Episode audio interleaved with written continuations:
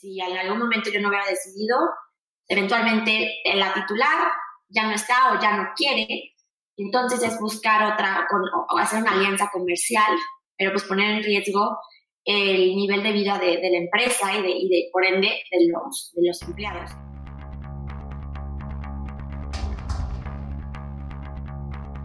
Bienvenidos al podcast de Trade Masters, el único podcast que te ayuda a crecer si trabajas o emprendes en los negocios internacionales.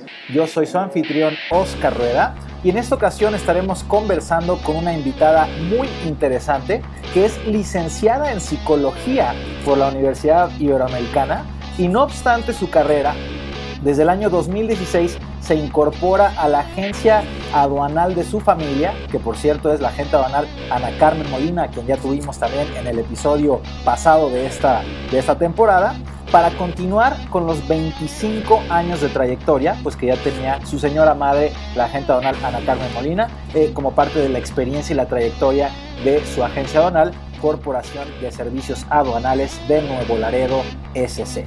Eh, en la historia de nuestra invitada, pues comienza como administradora para las oficinas del Aeropuerto Internacional de la Ciudad de México de esta agencia aduanal.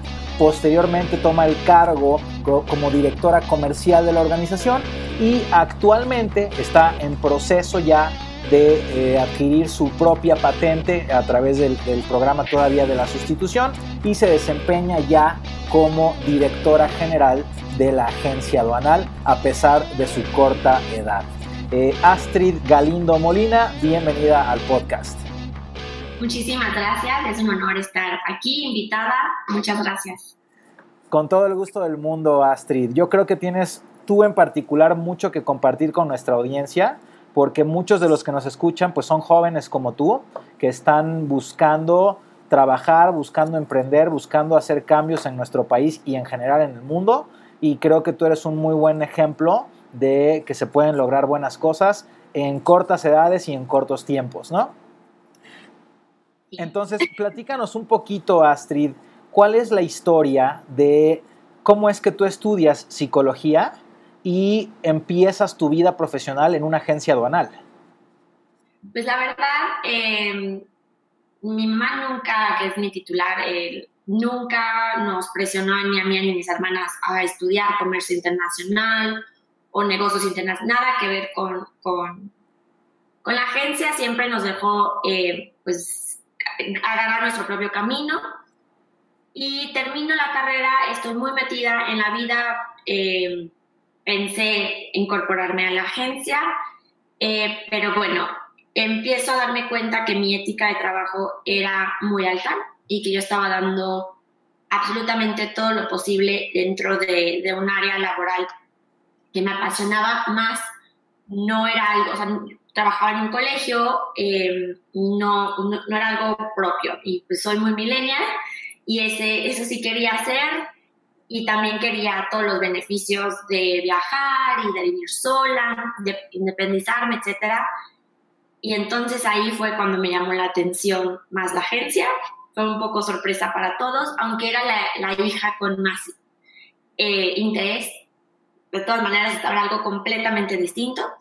Y terminó por entrar justo en el 2016. Ya había hecho varias cosas en cuanto a desarrollo organizacional dentro de la empresa, sí como mi labor como psicóloga, pero en el lado empresarial, pero pues me meto completamente a Corsea, la agencia banal, y en poco tiempo la agarré una pasión impresionante y un gusto y, ahora estamos aquí.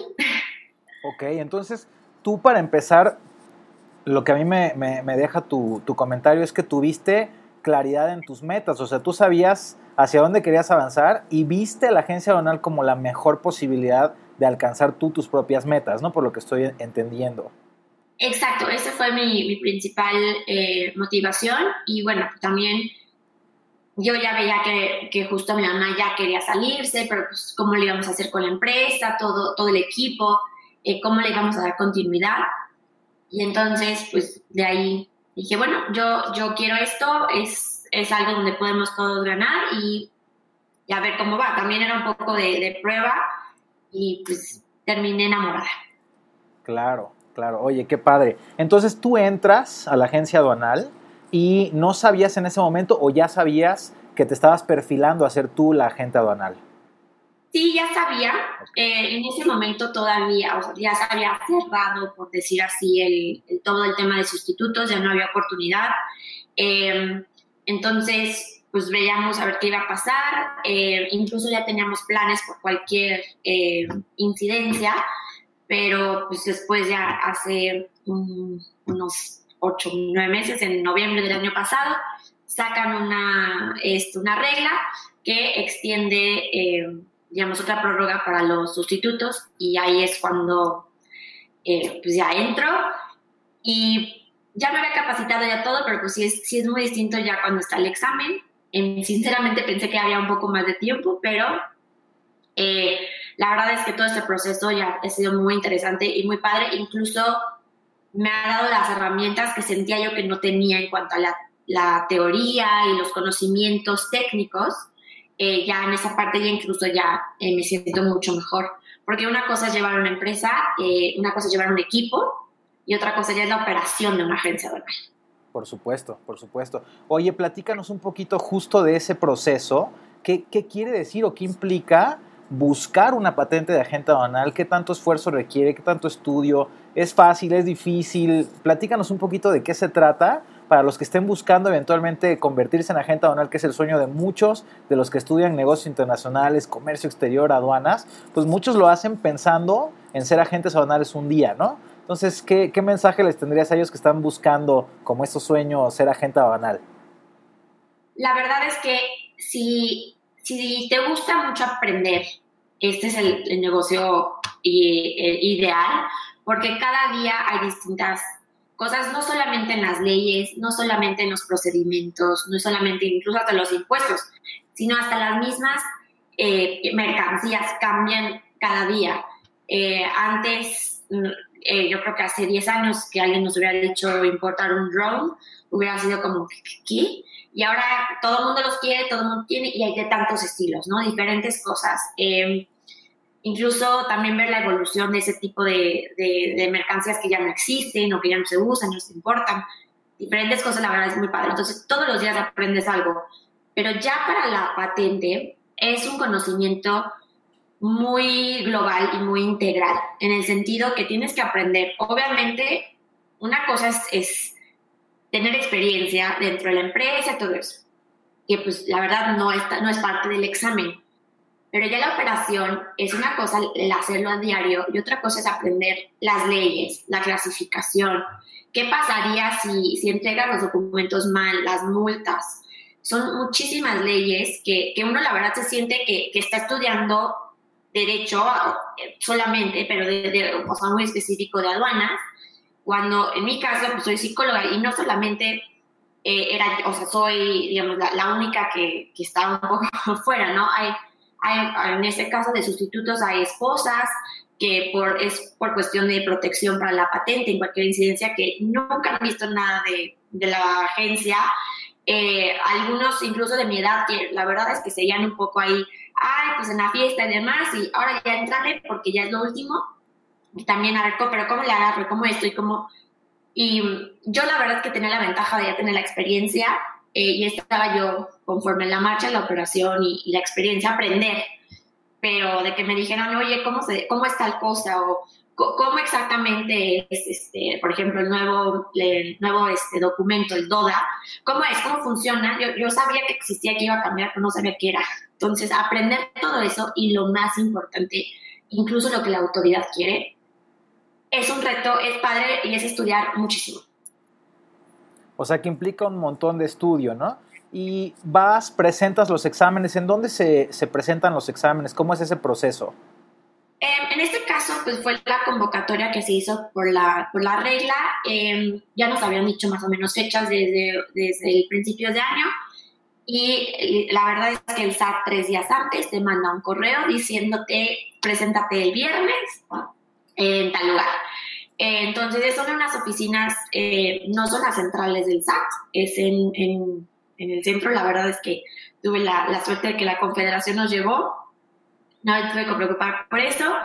Pero bueno, nosotros desde abril ya llevábamos un estudio muy intenso en cursos con la Confederación, de clasificación, de legislación, de casos prácticos, porque aunque el sistema ya te hace el cálculo de impuestos, el SAT quiere que tú sepas exactamente cuánto tienes que pagar de DTA, contraprestación, prevalidación, IGI, IVA, todo.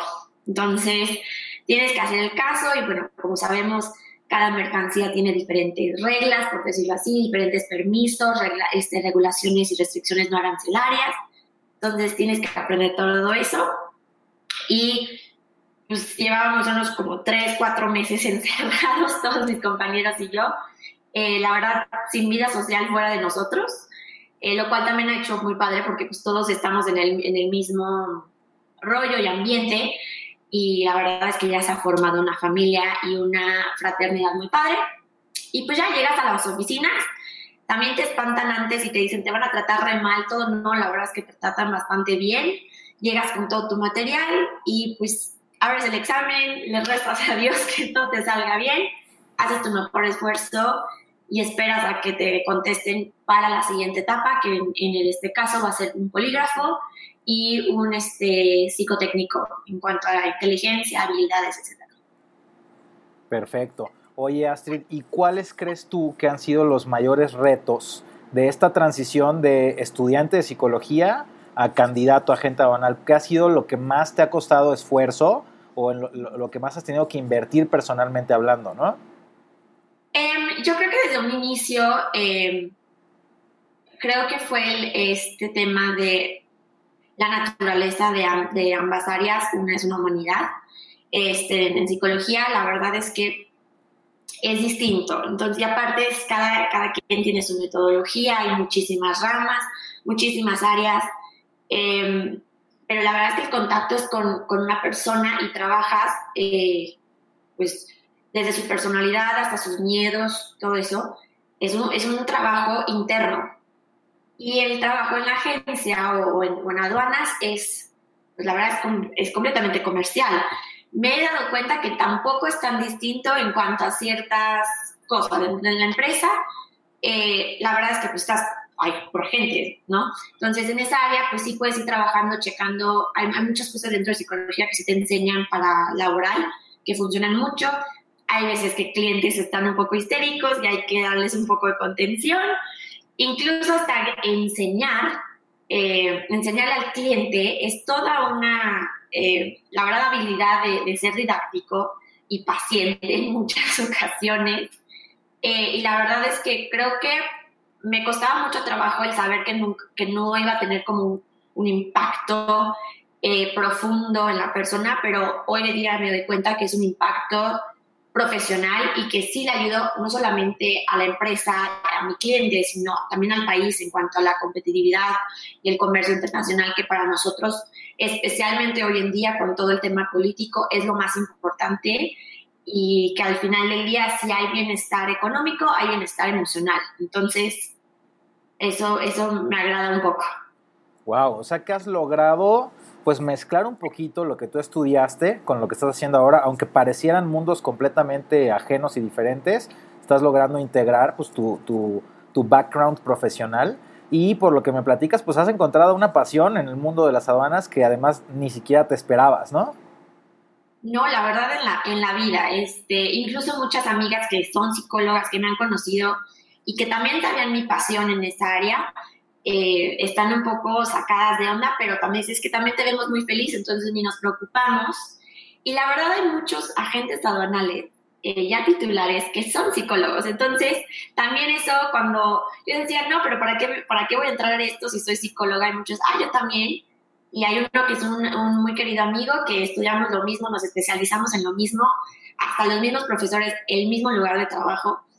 Y ahora los dos ya, ya estamos en eso. Y hay mucha gente que dice es un gusto adquirido y la verdad es que soy, soy amante de, todo este tema, la verdad me, fascina eh, y pues lo otro es, es un recuerdo muy bonito y también me sigue gustando mucho, pero eh, pues agarran diferente nivel y diferente importancia. Por supuesto. Oye, ¿y cuál es el, eh, el riesgo que había si tú no decidías eh, pues, aventarte por una patente de agente aduanal, ¿cuál era el riesgo para el, para el negocio familiar que tienen? Pues el riesgo eh, sería que eventualmente, ya que eh, mi, mamá ya no quisiera ser agente aduanal, tuviera que hacerse una empresa eh, de aduanas, igual de servicios aduanales, pero juntarnos con otra agente aduanal. No es tanto que fuera un riesgo, pero sí, sí cambia un poco. digo, tenemos la ventaja de que si eso hubiera pasado, que la mayoría de los agentes aduanales me conocen, conocen a mi mamá, saben nuestra ética de trabajo todo, entonces no, no habría mucho problema pero sigues dependiente de, de una patente. Entonces, eso, si, si, si, en algún momento yo no hubiera decidido, eventualmente la titular ya no está o ya no quiere, entonces es buscar otra, con, o hacer una alianza comercial, pero pues poner en riesgo el nivel de vida de, de la empresa y, de, y de, por ende de los, de los empleados, que era lo que más nos preocupaba. Eh, sinceramente, a mi mamá le preocupaba más ese tema eh, y cuando ya vio que yo yo quise, dijo, ok, esto está perfecto, ya este, también yo ya sé que esa tiene que ser la, la principal eh, meta y preocupación, ¿no? No es solamente el beneficio que yo voy a tener, sino cómo todo mi equipo va a poder poner eh, comida en la mesa. Por supuesto, es algo que no nada más es pensado individualmente, sino pues para, para el beneficio de toda la empresa, su personal y las familias que dependen de ese personal que trabaja con ustedes, ¿no? Que además tengo el gusto de conocer a varios y sé que tienen un equipo de muy buena calidad, ¿no? Con muy buenas personas. Oye, y ahora, viendo este, el, camino que ya has recorrido, ¿no? Hasta el día de hoy en este proceso, eh, ¿qué es algo que harías diferente? Hoy, en el momento en el que te encuentras viendo hacia atrás, ¿qué dirías? Hubiera hecho mejor esto. Pues yo hubiera estudiado mejor esto, la verdad, negocios internacionales o relaciones internacionales, algo, eh, yo creo que sí hubiera, eh, hubiera estado mejor porque hubiera tenido eh, un poco más claro las metas. yo creo que sí, hasta incluso se lo he reclamado a mi mamá por qué nunca me obligaste. Es más, me cambié de carrera y nunca, nunca me dijo, métete a esto. Entonces, sí, sí se lo he reclamado un poco de por qué no me obligaste, pero también sé que yo tenía que llegar a este o sea, sí es eh, algo que yo tenía que lograr sola, pero yo sí creo que hubiera estudiado esto desde un inicio y hubiera hecho cambios mucho este, antes e incluso la verdad es que hubiera entrado en la convocatoria pasada y ya no, ya no sería solo sustituta, ya, ya sería titular, pero pues bueno, eso ya se puede corregir ahora, ahora y yo creo que es lo único que cambiaría, lo demás creo que es parte de, muy bien, o sea, yo me esperaba una respuesta un poco de, no, pues a lo mejor me hubiera seguido por la psicología o algo así, y no, al contrario, me dices, no, hubiera estudiado mejor negocios internacionales o aduanas o lo que fuera para tener mejor background ahora a lo que te dedicas, ¿no? Sí. Oye, ¿y cuáles son las habilidades que requiere cualquier candidato a ser agente aduanal? O sea, ¿qué dirías si alguien de nuestra audiencia eventualmente quiere, trabaja en una agencia aduanal y está viendo que se le puede abrir una puerta en el futuro, es hijo de un agente aduanal como, como en tu caso, o sea, alguien que vaya para allá, ¿cuáles son estos skills que tú le recomendarías adquirir para que este, el, adoptar la postura de un agente aduanal sea un poquito más fácil para ellos? Yo creo que el principal eh, que me ha ayudado mucho a mí es el trabajo en equipo.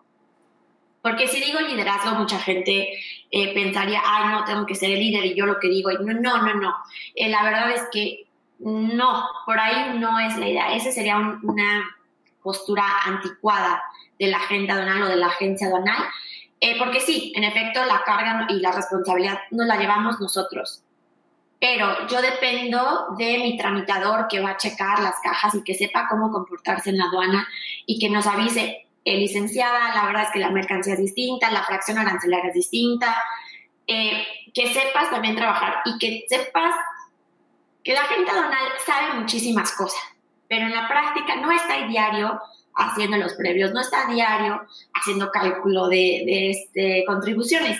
Entonces, también saber que hay otras personas dentro de tu equipo que te, van a ayudar y que saben un poco más de ese tema en especial y que te van a proteger. Y si no sabes trabajar en el equipo, de nada sirve porque si eres un líder autoritario, tu gente no necesariamente te va a querer y por ende si tu protección está en sus manos, pues la verdad te la estás jugando.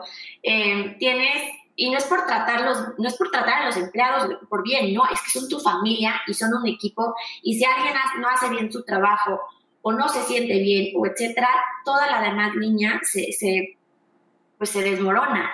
Entonces, la protección es, es un trabajo en equipo, la humildad también, eh, sí saber obviamente que pues, eres jefe en muchas situaciones, pero que hay, hay otras áreas donde tienes que, agarrarte la mano de los otros. Y también con los otros agentes aduanales, que eso es algo que, que mi generación de sustitutos estamos intentando, este, pues, eh, enseñarles a los titulares que siguen, que seguirán por un rato, que tienes que trabajar en, conjunto. El otro agente aduanal no es tu enemigo, es tu amigo. Si algo llega a pasarte o algo llega a pasarle, para eso estamos. Em, y, yo creo que sí, el trabajo en equipo es lo principal, humildad y bueno, liderazgo tomando en cuenta los, los primeros dos.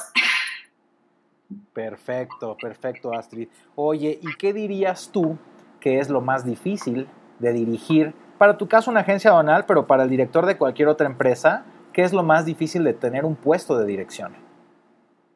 Ah, yo creo que, bueno, en mi caso, y siendo también, eh, o sea, teniendo una dirección como millennial, es este, pues, toda la parte de innovación, porque, pero innovación y también que todo el resto de la dirección, eh, pues esté de acuerdo.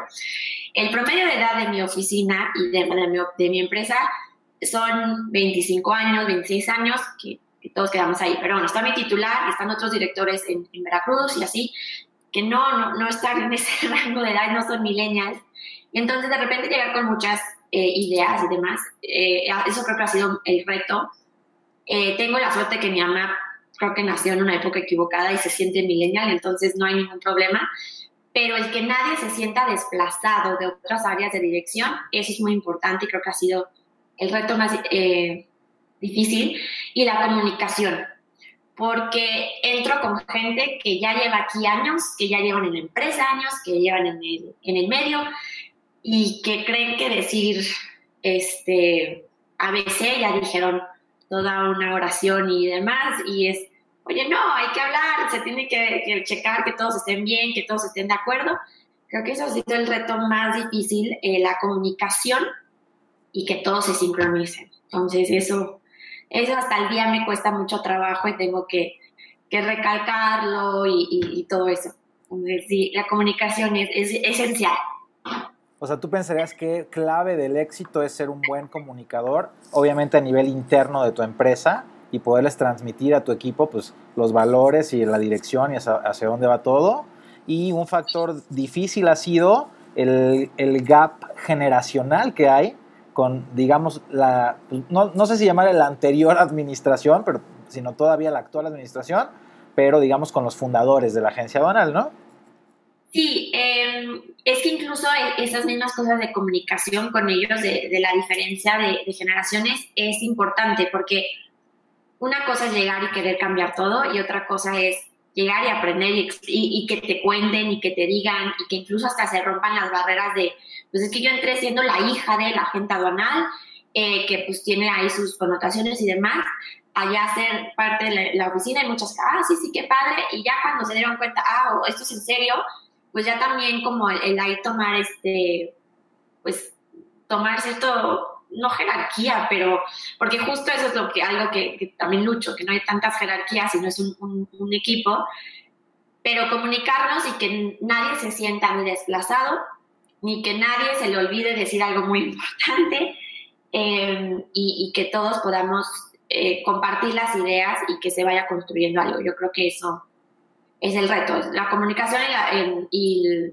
las diferencias de edades son lo que tiene que, quedar muy bien y es muy complicado para que puedas ir construyendo algo. Por supuesto, por supuesto. Oye, ¿y, y tú hacia dónde ves, Astrid, que va a avanzar eh, la agencia aduanal ahora que tú entres cada vez más en tu rol de dirección general, una vez que tú tengas tu propia patente, que esto será a corto plazo seguramente? ¿Cuál es el rumbo que le piensas dar a la agencia aduanal? Em, yo creo que quiero empezar a que sea mucho más, primero un equipo em, muy unido, porque también este, este tema de que haya oficinas y, aparte tenemos los tres diferentes eh, transportes, ¿no? Tenemos terrestre, marítimo y aéreo. Entonces, hasta el vocabulario es distinto y la manera de nacer sus previos es distinto, ¿no? Mi gente en Laredo hace su previo en el lado americano. Entonces, nosotros lo hacemos en el aeropuerto, hay gente que lo hace en, en el puerto de Veracruz o en Altamira son diferentes vocabularios, documentos, todo, y luego no, no se entienden y, ay, no es que los de allá, entonces, no, yo quiero incluso hasta hacer como una especie de intercambio entre los, entre los este, empleados para que los de Laredo conozcan aquí los del aeropuerto, vayan a la aduana, los viceversa, a Veracruz, y también hacer muchísimas alianzas. Eh, de, no, comerciales, pero también de, de, amistad con los otros agentes aduanales eh, tenemos derecho a cuatro aduanas, pero hay 49 en el país. Entonces, con, o sea, la verdad es que solamente tienes que, que confiar en los otros agentes aduanales, dejar esta idea de te van a robar tus clientes y demás, eh, y, trabajar en equipo con tus amigos. Y la verdad es que tengo la gran fortuna de que no soy la única con esta visión. También una cosa que es estamos ahí viendo es más participación de los jóvenes en confederación, en el lado incluso hasta llegando a algo político eh, con, con, aduanas, porque también hay una, una este, digamos, distancia de comunicación entre el gobierno y, nosotros. Eh, y también, bueno, el, impulsar a las mujeres, eh, esta, esta empresa, la, mi mamá la titular, siempre ha sido ahí, un, mi mamá tiene ese como eh, digamos, objetivo de impulsar a las mujeres en los negocios y ahora es un poco más de la confederación, ya sentirnos eh, bienvenidas por los otros colegas. Entonces yo creo que eso va a ser mi reto. Ya está la empresa, ya están este, los clientes, ya, está, ya están muchas cosas hechas. Entonces, ¿cómo lo va a crecer?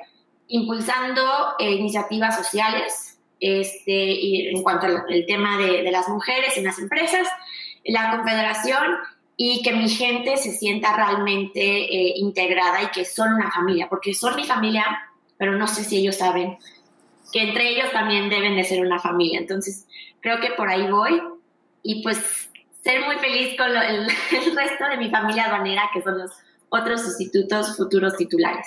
Correcto. Entonces tú ves que eh, fortaleciendo procesos internos, ampliando tu red de, y lo dijiste padrísimo y me encantó, tu red de amigos en el medio, porque eso es el networking y eso es hacer las alianzas, es simplemente hacerte de cuates por todos lados, adentro y fuera del medio, y eso es lo que el día de mañana te, te hace fuerte sin duda alguna, ¿no? Entonces haciendo ese, ese networking y aprovechando causas sociales, esa es un poco la visión que tú tienes para, para tu agencia banal eh, de aquí en adelante, ¿no? Sí, la verdad es que esa parte social creo que es la más importante y la que deja eh, mi mamá como parte del legado familiar. No es solamente la aduana, sino todo lo que se puede hacer con la empresa. Wow, muy bien, muy buena respuesta, porque nunca hablaste de un tema de vamos a crecer en los dineros y las metas económicas son tales y tales, que seguramente hay parte de esto, pues como todo negocio, pero en realidad pues tu enfoque es un poco más, yo lo veo de, unidad, de ayudar, de servicio, entonces me parece increíble. Ahora, estás en un medio o entraste en un medio de alto estrés, eh, trabajar en aduanas, sobre todo eh, tener la responsabilidad de agente aduanal en tus hombros, pues no es nada ligero, seguramente te ha quitado el sueño en más de una ocasión, eh, a cualquiera nos, nos podría pegar esa, esa clase de estrés encima, ¿no? ¿Qué haces tú, Astrid, para manejar el estrés? Em, intento encontrar un balance, pero la verdad es que el work-life balance cuando eres emprendedor, yo no sé dónde, dónde existe, porque todo, lo, todo el día, todos los días estás pensando en eso, ¿no? O en tus empleados, o en la oficina, o en, mil cosas. Em, lo que yo hago para quitarme un poco el estrés eh, pues saber que siempre, si, hay algún problema en específico que me esté estresando, saber que ya, ya ha pasado ese problema a mi mamá chance dos, tres veces y que se ha resuelto. Eh, y mientras eh, la libertad de mi mamá, en este caso la titular, o, en el futuro la mía, no esté, digamos, en riesgo, todo está bien. también tengo un muy buen equipo de abogados, que cualquier cosa yo sé que les puedo marcar. Y em, la verdad es que creo que confiar en la gente también ayuda un poco a bajarle al estrés.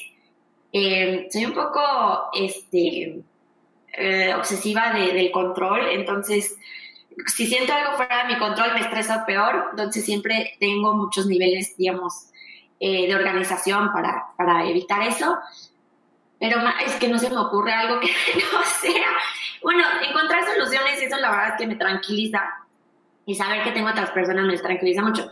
Si quieres otra respuesta un poco más, este, eh, no superficial, pero por, digamos, de, de, estrés, pues la verdad es que leer, salir con mis amigos, chance un poco de, este, de no, no hablar de la oficina. La verdad es que a veces tengo que no estar con mi mamá para calmarme porque mi mamá es mi mamá, pero también es mi jefa y, y entonces como que de repente no hay esos este, límites pero bueno, por eso están las mascotas y esas no hablan de negocios, ni de pedimentos, ni de pamas, ni de nada. Entonces, eso ayuda mucho. Claro, entonces buscar soluciones por una parte, pues definitivamente te quitas un poquito el peso encima y dar un pasito para atrás. O sea, de pronto es decir, bueno, me despego tantito y, y veo otros temas para refrescar un poco la mente, creo que es bastante saludable, ¿no?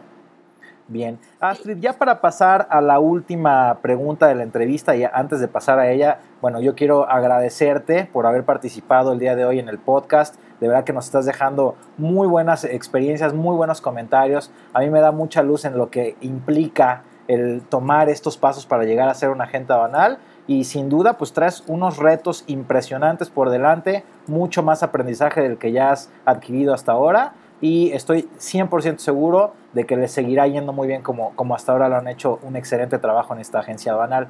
Eh, ya por último, por última pregunta, Astrid, para cerrar el, el episodio, eh, si tú tuvieras un espectacular gigantesco en donde puedes poner el mensaje que tú quieras poner a todo el mundo, ¿qué diría ese mensaje? ¿De aduanas? De lo que tú quieras de lo que yo quiera. ¿Cuál sería el em, mensaje que, que, te gustaría te recuerden con, ese, con esa frase o ese mensaje que pusiste ahí? Ayuda a todo quien puedas y, y confía en que los demás te van a ayudar. Yo creo que eso sería lo, lo más importante y lo aplico en todo. Y, y, de nuevo, los ejemplos son dentro también de, de la familia aduanera yo voy a ayudar a todos mis compañeros y a, mis empleados y a, mis, mis, clientes también eh, en lo que se les ofrezca, lo que necesiten, lo que esté en mi alcance. Y también voy a confiar en que si algún día yo estoy en un aprieto eh, o necesite eh, hasta incluso un abrazo porque X de razón, algo de la aduana o algo que no tenga que ver con la aduana, yo sé que voy a poder contar con, con ese apoyo porque lo que lo que das lo recibes a veces hasta 10 veces más. Entonces yo creo que ayudar y confiar en que los otros te van a ayudar es lo más importante. Perfecto, muchas gracias Ashley. Pues ahí lo tienen. Entonces, para ser un buen líder dentro de una agencia banal, no me queda duda, necesitas gusto por aprender, necesitas hacer un muy buen networking, acercarte de la gente correcta para que te ayuden y considerar a tu personal como parte de tu propia familia. Esos cuando menos son los tres puntos principales que yo me llevo de la plática con Astrid. Recuerda por favor que es muy importante tener claras tus metas, pero es más importante tomar acción para avanzar hacia ellas. Yo soy Oscar Rueda, te agradezco muchísimo por haber compartido este episodio conmigo y nos vemos en la próxima.